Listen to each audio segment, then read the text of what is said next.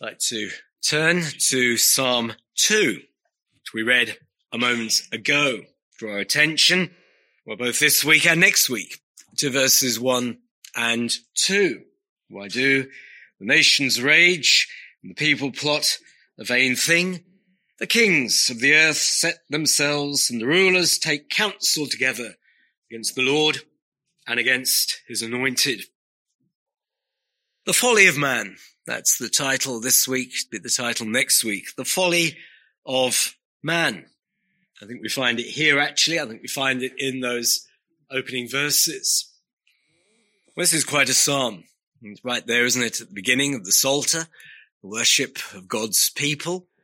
The focus of their, their thoughts, Psalm 1 takes them to very personal matters, doesn't it? The place that God's word is to have in their heart contrast between the righteous and the ungodly, those who do, those who don't seek the word of God. And then Psalm 2 takes it to the nations, doesn't it? Psalm 1's personal, about you, me. Psalm 2 takes a more global perspective, more universal, comprehensive perspective, looks at the nations. So in effect, it is the same story with the nations as with the individuals. What is a nation? The sum of all its parts, the people they go to make up that nation. But Psalm 2 does rivet our attention, doesn't it? With what God there in types and shadows, but there unmistakably has his king. The one who he has said, you are my son. Today I have begotten you. And that today is an eternal today. It is not a fixed day the day that always was, always is, always will be, eternally begotten Son of God. Spoken of there. Contrast between the kings of the earth and God's king that he has set on his holy hill of Zion.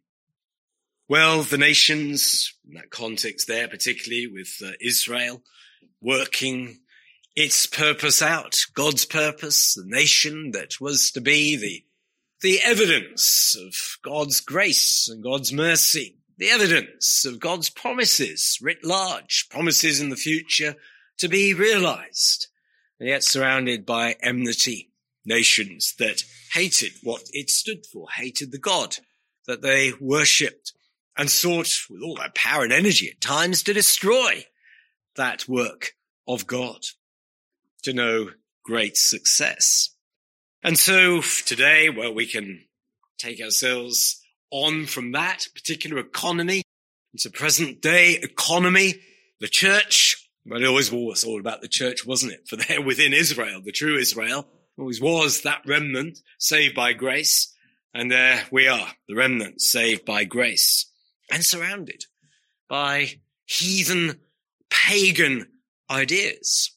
We find enough heathen pagan nations we look to them, we sure can. But if we sort of hold it there in a more general sense, the ideas that still animate people, animate people even what ostensibly are Christian nations, though you know, hard put to find anything that resembles a Christian nation in history. You find nations where the governments and the kind of state church are intertwined.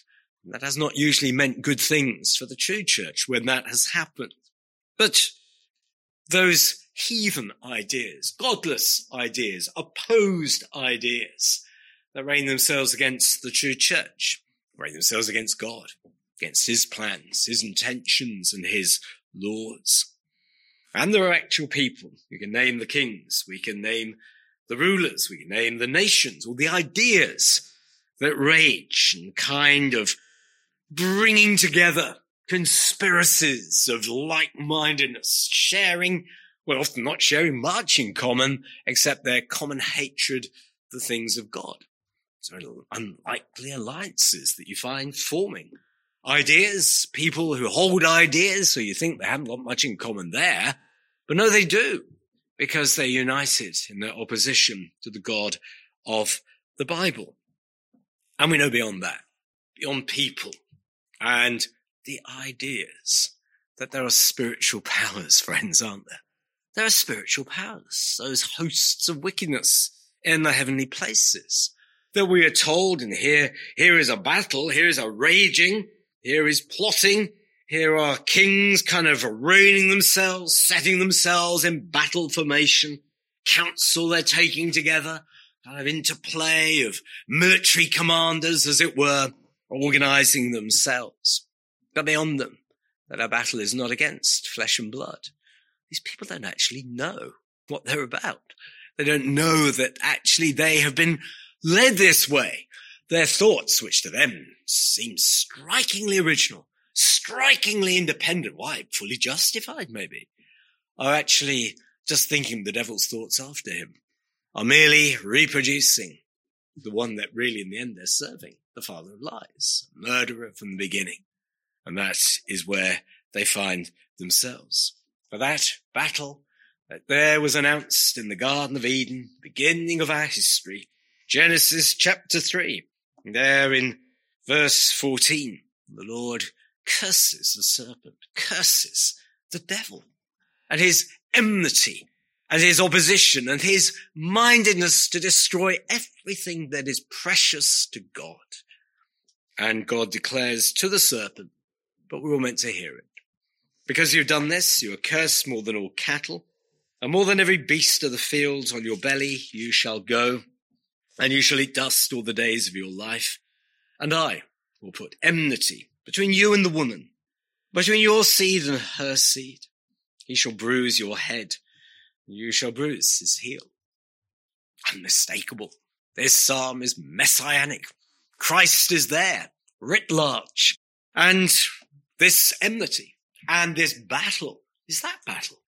It's what's happening there, right at the beginning. This enmity, the seed ultimately of those who flesh and blood, but dancing to a tune that's the devil's, marching to his instructions and his counsel. Well, he has only enmity against the Lord, against his anointed, everything that God regards as precious. And we know that in that, well, there's a victory, final, emphatic victory. In fact, it's already happened. When Christ went to the cross, there, the decisive blow to all the nations raging and the people's plotting was dealt. Though it bruised the heel of our Saviour, those sufferings were extreme and extraordinary, but the outcome never, ever in doubt. And today, dear friends, as his seed, as belonging to him, we're still in that battle. And we're still finding against us ideas. And the people that represent those ideas standing opposed to all that God has declared is good, right, and precious.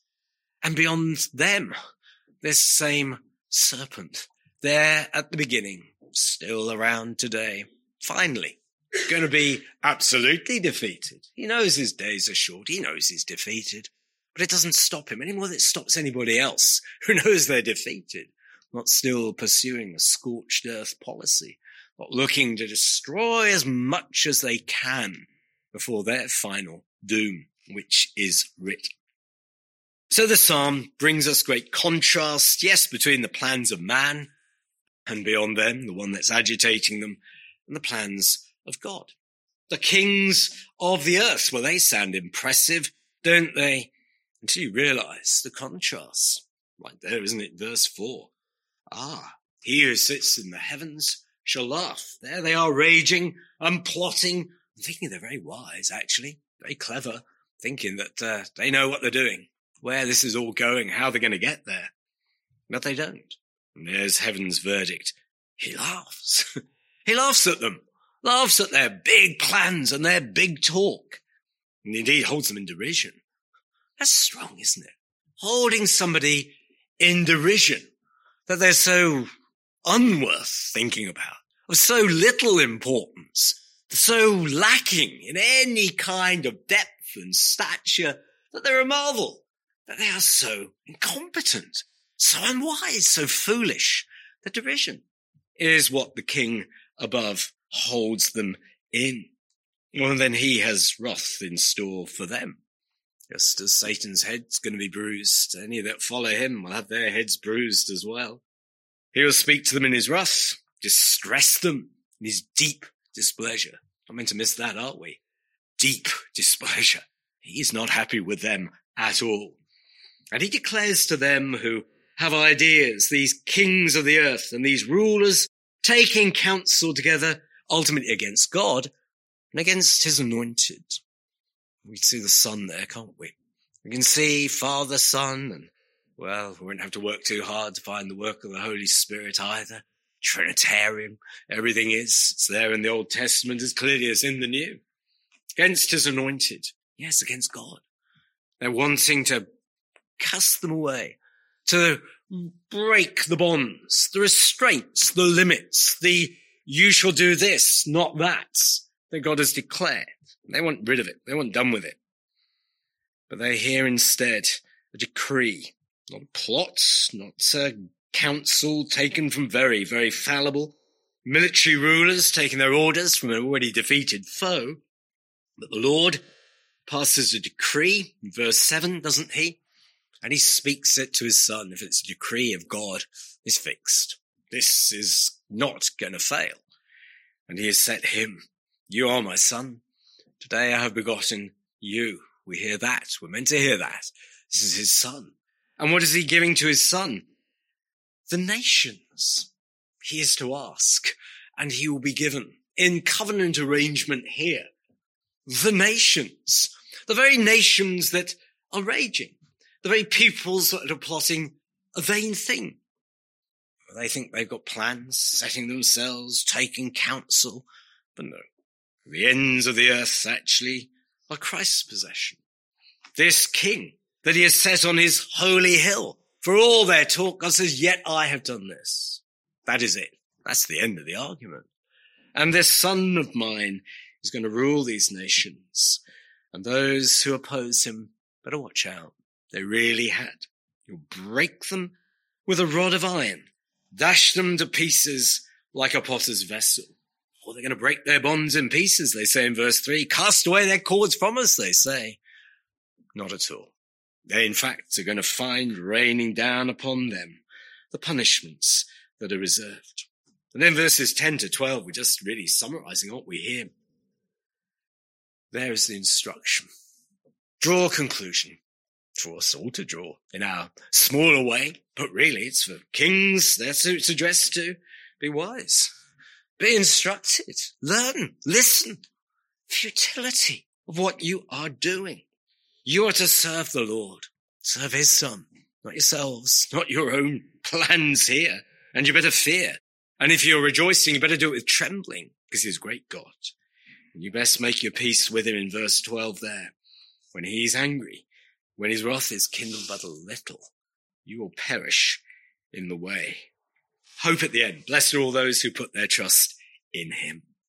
Timely warning. What contrast there. All this activity on the earth, all this commotion, all this raging, all this action. There's heaven unruffled, undisturbed by it. Everything arranged in order. The son ruling reigning, despite what the kings are saying, what they're trying to do.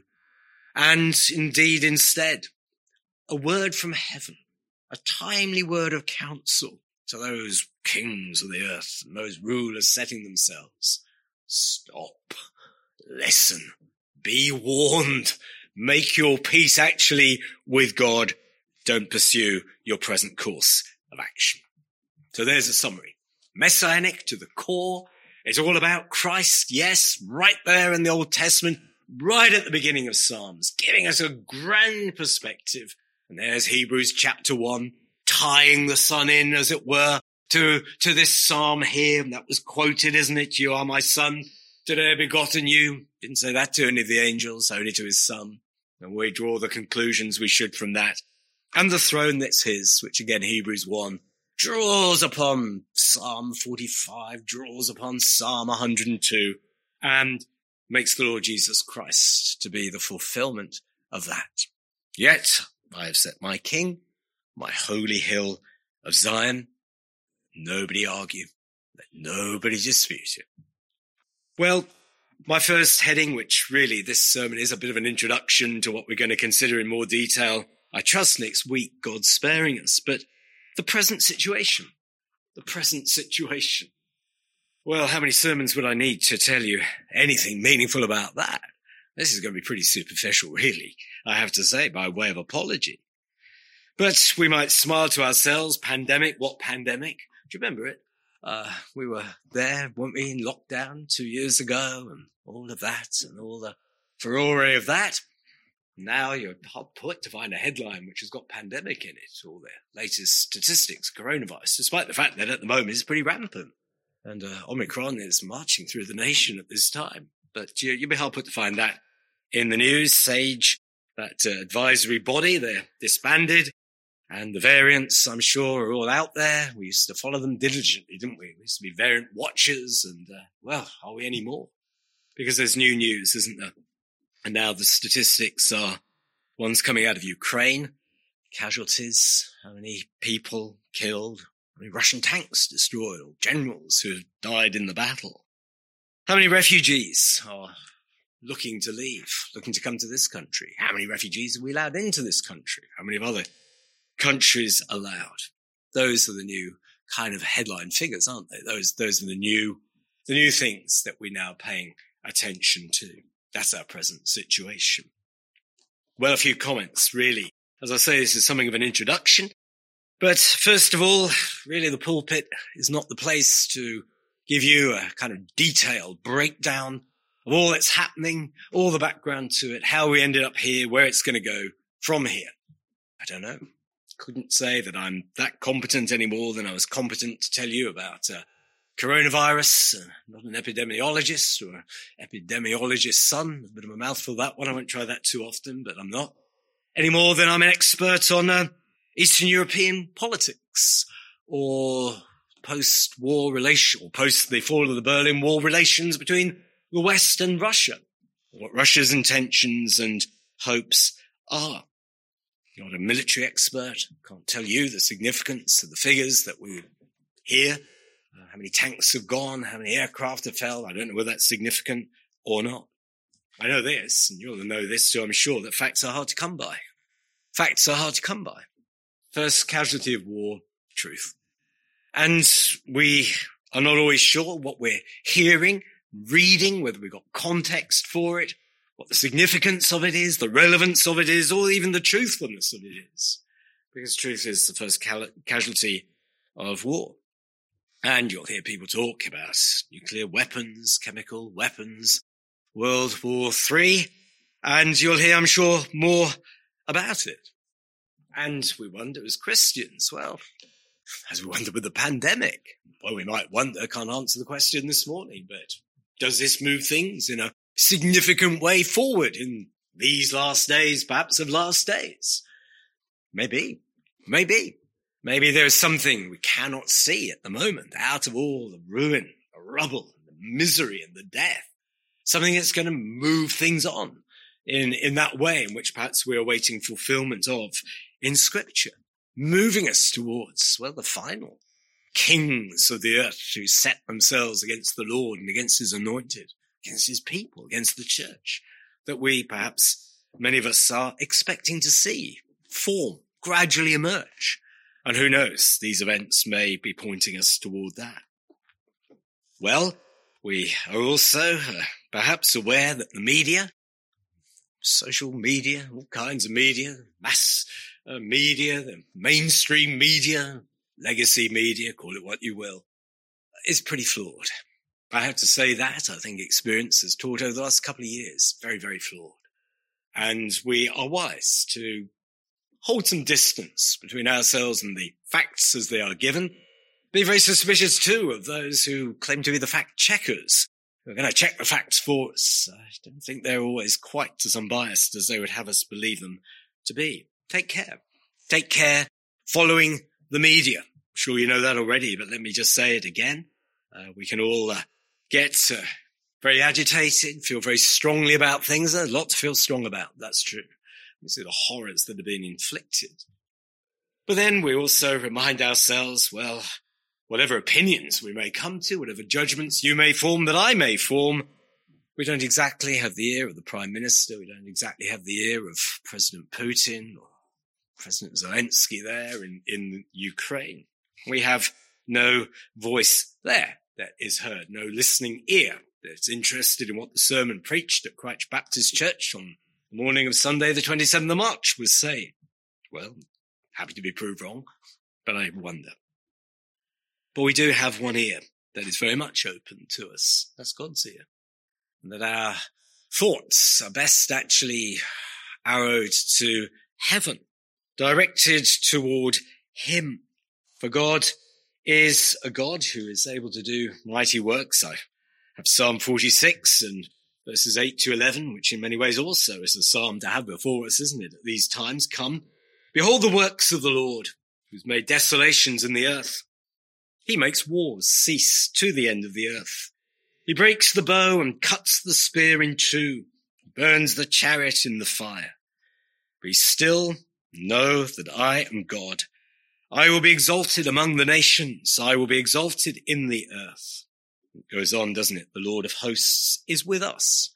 The God of Jacob is our refuge. We can pray to him, friends. Look what he can do. He can make wars cease to the end of the earth. He brings the bow and destroys it. The spear he cuts in two. Well, the son does break them with a rod of iron, doesn't he? Superior wisdom, superior power, dashes them to pieces like a potter's vessel. No wonder they're told to be still and know that I'm God. There they are in their raging, sort of advised here to go into a kind of mindless ecstasy or some be still. How misused that text is in the church and through the world. No, stop and look. It's saying, consider God, consider him. Look at all the nations. And again, Psalm 46 takes us there, doesn't it? The earth being removed, mountains being carried into the midst of the sea, waters roaring, verse three, mountains shaking with its swelling. And we have the nations raging in verse six of Psalm 46. The nations raged, the kingdoms were moved. He uttered his voice. The earth melted. That's what happened to it. It melted. What was this again about the raging, the moving? Ah, he uttered his voice. He spoke. And that was it. End of. So we can pray to that God. We may not have Putin's ear. We may not have Boris Johnson's ear. Don't worry. We have God's ear. And that's a far more relevant ear. And the ear that in the end counts, because that's the power and the authority that counts. He's the one going to be exalted among the nations. He's the one whose son is going to inherit them all. They're his. You may not know it, may not own that kingship, but they'll wake up one day and realize that they are his, whether that's good news to them or whether that's bad news to them one day. What else can we do? Well, humanitarian help. We've appreciated our friends at the European Mission Fellowship and their diligence. We've appreciated our friends in Ukraine, in Moldova, in uh, Poland, in Romania, who are opening up their church buildings, opening up their homes to refugees. Glad to be able to support, pray for them, Glad's been able to contribute financially toward them, and that contribution uh, can continue there in a private capacity. We know over at Watchorn they're gathering supplies to uh, uh, sort of have a sort of central point there that they can then be taken out further to Ukraine itself to find people there. We we are glad of that, glad to be part of that in the small way that we are part of that, and how much we are eager to offer that support. Feel, don't we, at times so helpless seeing the things, the horror stories that we, we read, the miseries that people are having inflicted upon them. But we're perhaps also as well within it feel in a way compelled to arrive at some kind of moral judgment. Okay. It's not a moral judgment that uh, it's going to cut much ice with President Putin if he learns that uh, the pastor at Christ Baptist Church or people who attend Christ Baptist Church and X, Y, or Z all concluded this, that, or the other about him or Ukraine or about anybody else. Probably not going to lose too much sleep in that way. But we ourselves, perhaps, as Christians with open Bible, want as best we can to understand and want as best we can to arrive at a perspective uh, and to be able to, to say something if anybody asks us, they rarely do, but anybody asks us uh, our thoughts upon these things, uh, beginning the coronavirus epidemic. We, I had somebody uh, ask me what I thought all these things were about, and uh, it was an opportunity at least to say something. And even though we may not be able to arrive, and no doubt we will, a definitive answer or a definitive solution, well, that would be a nice thing to come to, wouldn't it? But I don't think that's quite what God will give to us. And we always have to remember that we are very much put firmly in our place, as the disciples were put firmly in their place. And just turning to Acts 1, verses uh, 7 and 8, when before the Lord was taken up. And he said to the disciples when they'd asked, Lord, will you at this time restore the kingdom to Israel? Was the answer. And he said to them, it is not for you to know times or seasons which the Father has put in his own authority, but you shall receive power when the Holy Spirit has come upon you, and you shall be witnesses to me in Jerusalem and in all Judea, Samaria, to the end of the earth. Wanting to know what will happen to nations, our own nation. What's, what's going to happen? Are we in for a glory day to come? Is, is there something down the track? Are we going to live to see it? And the Lord completely diverts their attention from that. He tells them, not for you to know that. That's my father. He sets these things. He, he has that authority. You get on with the work of preaching. For to God belong these things. Acts 17, preaching in Athens. Paul says there in verse 26, intriguing. And he has made from one blood every nation of men to dwell on all the face of the earth and has determined their pre-appointed times and the boundaries of their dwellings. Boundaries of their dwellings. Nations and uh, communities. He sets their times. He, he pre-appoints. They're set by his own authority. And just as the disciples were not to get sort of bogged down a bit in a bit of Israel nationalism or make Israel great again kind of campaign, we're told instead, no, forget that part. That's in God's province. You get on with the gospel preaching. But it's interesting, Acts 17 verse 26, that here are these pre-appointed uh, times and boundaries of their, their dwellings, this nation of men dwelling on all the face of the earth. Are they therefore to get bogged down in that? Are they to be celebrating nationalisms and such things? No. Look what verse 27 says. So that they should seek the Lord in the hope that they might grope for him and find him, though he's not far from each one of us. The providence of where they live, the nations that they live in, what citizenship they have on earth, all these things. are not meant to make them think, oh well, we will now fight for this, or we will defend this to the hilt, whether we're right or whether we're wrong. But it's that they might seek him, that they might enjoy the blessings of nationhood, of their towns, their cities, the sunshine that warms their backs, the rain that makes their fields to grow, wheat or whatever else it does. And look for God. Seek him. Says there indeed, what happens if you seek him on your own without his help? Well, you'll, you'll grope, uh, you'll grope for him, though he's not far. He's there. He's writ large in nature. He's writ large in all the kindnesses and the providences and the escapes from death. And he's there, of course, here in the Bible. And he's there in the gospel. And that message there is, is there and everywhere in the world these days, not far from any of them. And that is where their nationhood to take them. That's where they're living here is to preoccupy them, make them think the great God disperses people who gives to them their, their places of habitation and sets the boundaries for them. How interesting. And we must say, mustn't we here, and I'll say some obvious things in this. I don't know whether it's any help at all, whether it's even my place to say it from the pulpit, but no one party in any conflict is blameless. Right? No one party, one side, if there are sides, so I guess that there are. No one side is blameless, as though they have all 100% right and the others are all 100% wrong. And that that makes it easier for us to get on with what we're doing, uh, and, and that we do that. And people rightly are counseling against, you know, sort of Russophobia, kind of phobia of all things Russian, cancelling Tchaikovsky's concerts there and cancelling Russian conductors because they haven't sufficiently, or if at all, denounced this campaign. Well, people wonder, is that really, really quite what we should be about here? So we are careful not to blame 100% them, exonerate 100% them or ourselves. There is carefulness needed And we have to guard our own hearts, watch our own attitudes, make sure we don't get carried away one way or the other in this. But one has to say this, I think one is compelled to say this, that such extreme destruction visited upon civilians, discriminate shelling, and no uh, military hardware can with such sufficient pinpoint accuracy just pick out military targets. No, it's going to be a, there's going to be some misses. It's going to hit hospitals. It's going to hit schools. It's going to hit civilians and their places. Such extreme destruction would have to have an extraordinary, extraordinarily high warrant, uh, justification to pursue a war, pursue a campaign in that particular way. Terrorists, Ukraine, such threat to Russia that this had to be done in this way or else they would perish and that their whole future was, was going to collapse. I don't think we're persuaded, are we?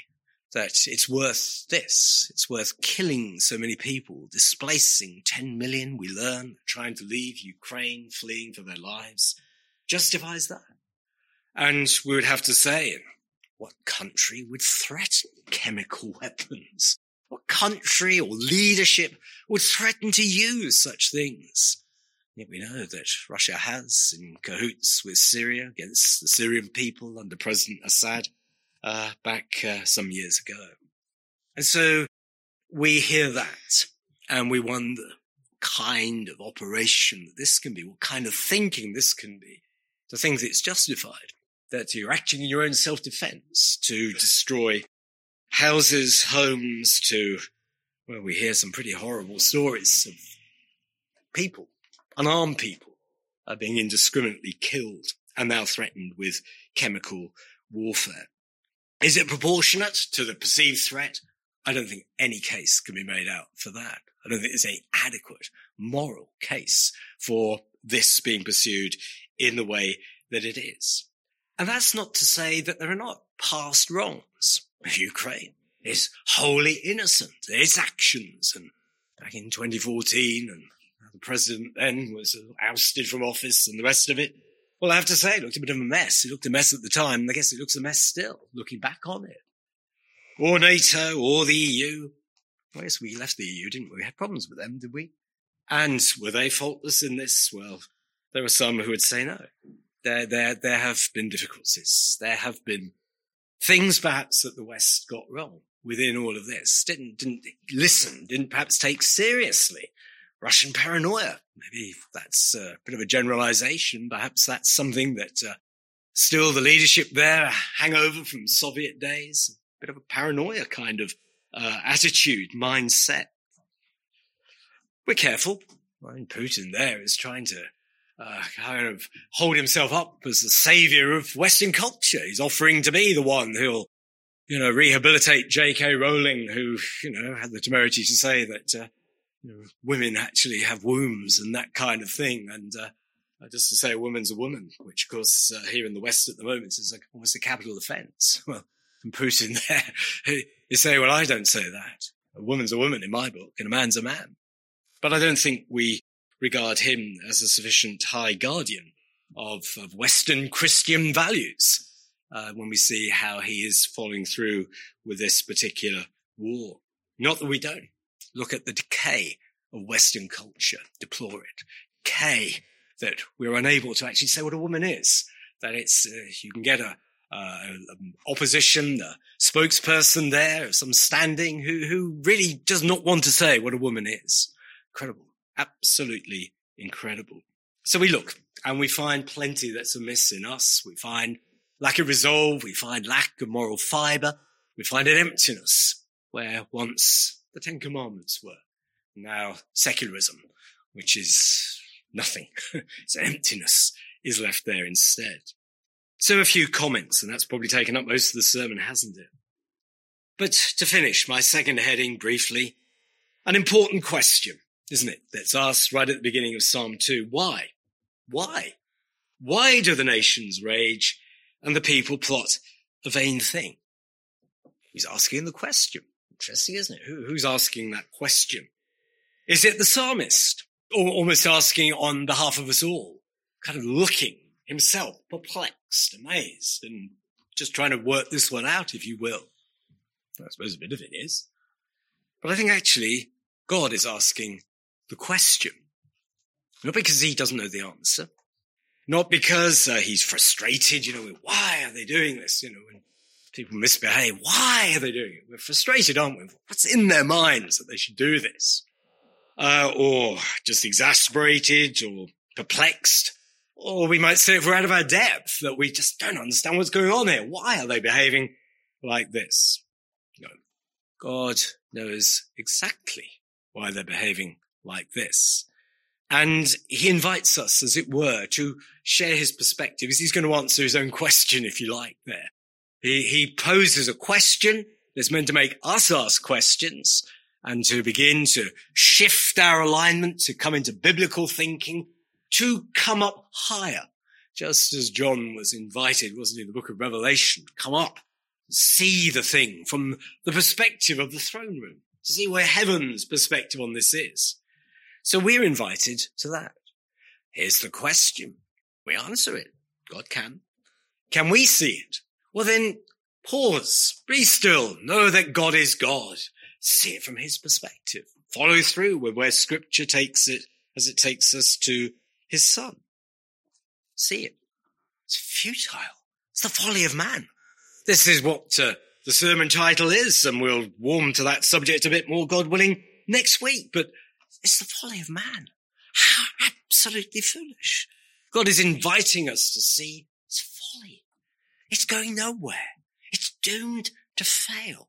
Why? Because, well, God holds all these things in his hands. His son has the ends of the earth for his possession. He has them as his inheritance. How can they believe that somehow they can shake off their bonds and shake off their cords from us? Really? As if we're invited to think that's amazing. We're incredulous. We are amazed. And so that is why the Lord then follows up in verse 4 with laughter. This is incredible. How foolish of them to think that this will work, that their plans will prevail. And of course, within it too, there's an invitation to the nations to follow through verses 10 to 12. Wake up. See where this is going. All of this big talk and battle formations, fighting against what I have appointed. It's going to end in your ruin. So there, as the nations are, the sons of men's hearts raging against God, plotting against him, kinds of conspiracies. I haven't time to read Psalm 83 and verses 1 to 8 and Psalm 48 and verses 1 to 6. But it is, isn't it, a feature of sinful man. James chapter 4. We are studying James not a little while ago, but James chapter 4 verses 1 to 4. Where do wars and fights come from among you? Do they not come from your desires for pleasure that war in your members? You lust and do not have. You murder and covet and cannot obtain. You fight and war, yet you do not have because you do not ask. You ask and do not receive because you ask amiss that you may spend it on your pleasures. Father invites his son to ask of him to have the nations as his inheritance. Ah, he's not going to use them for his pleasures of the display of his glory. What misery there. Folly of man. The individual war, the fight that's happening here. And now we see it in nations. We see it in their belligerents. We see it in their leaders. We see them following through with that. So friends, in a way, don't wonder at it. Do not wonder at it. Perhaps the wonder is we've not seen more of it in our lifetime. Other people would say, you've been favored, you generation, you've missed an awful lot of wars and rumors of wars. Lived through more than, than we we've had to live through, perhaps most of us. Here we are now, but don't wonder at it. It's the world. It's folly of man, hubris and pride and everything else that goes with it. But our perspective that we hold to is that one that holds to a heavenly perspective, that we see it in a wider context Wars and rumors of wars, the Lord said would come. And then he said this, do not be troubled. What he said, do not be troubled. You wouldn't know that from the media, would you? You wouldn't get that from uh, out there and what people are saying. They're mighty troubled. Well, yes, it's troubling. And we're concerned and we are seeing the tragedy so much loss of life, so much destruction, so much misery inflicted. And we have to say, for what? the folly of man. Oh, for what? But there, friends, is our perspective above. There we see it from God's point of view. And we align our thinking with that. And we align our emotions and our fears and our troubled thoughts within to see it as he sees it and to know that actually that's where our citizenship ultimately belongs, not here. The world is passing and all that is in it. We belong somewhere else, friends, and we must ever, ever remember that. God willing then, we pick up the theme in a little more detail next week as we consider the folly of man, part two.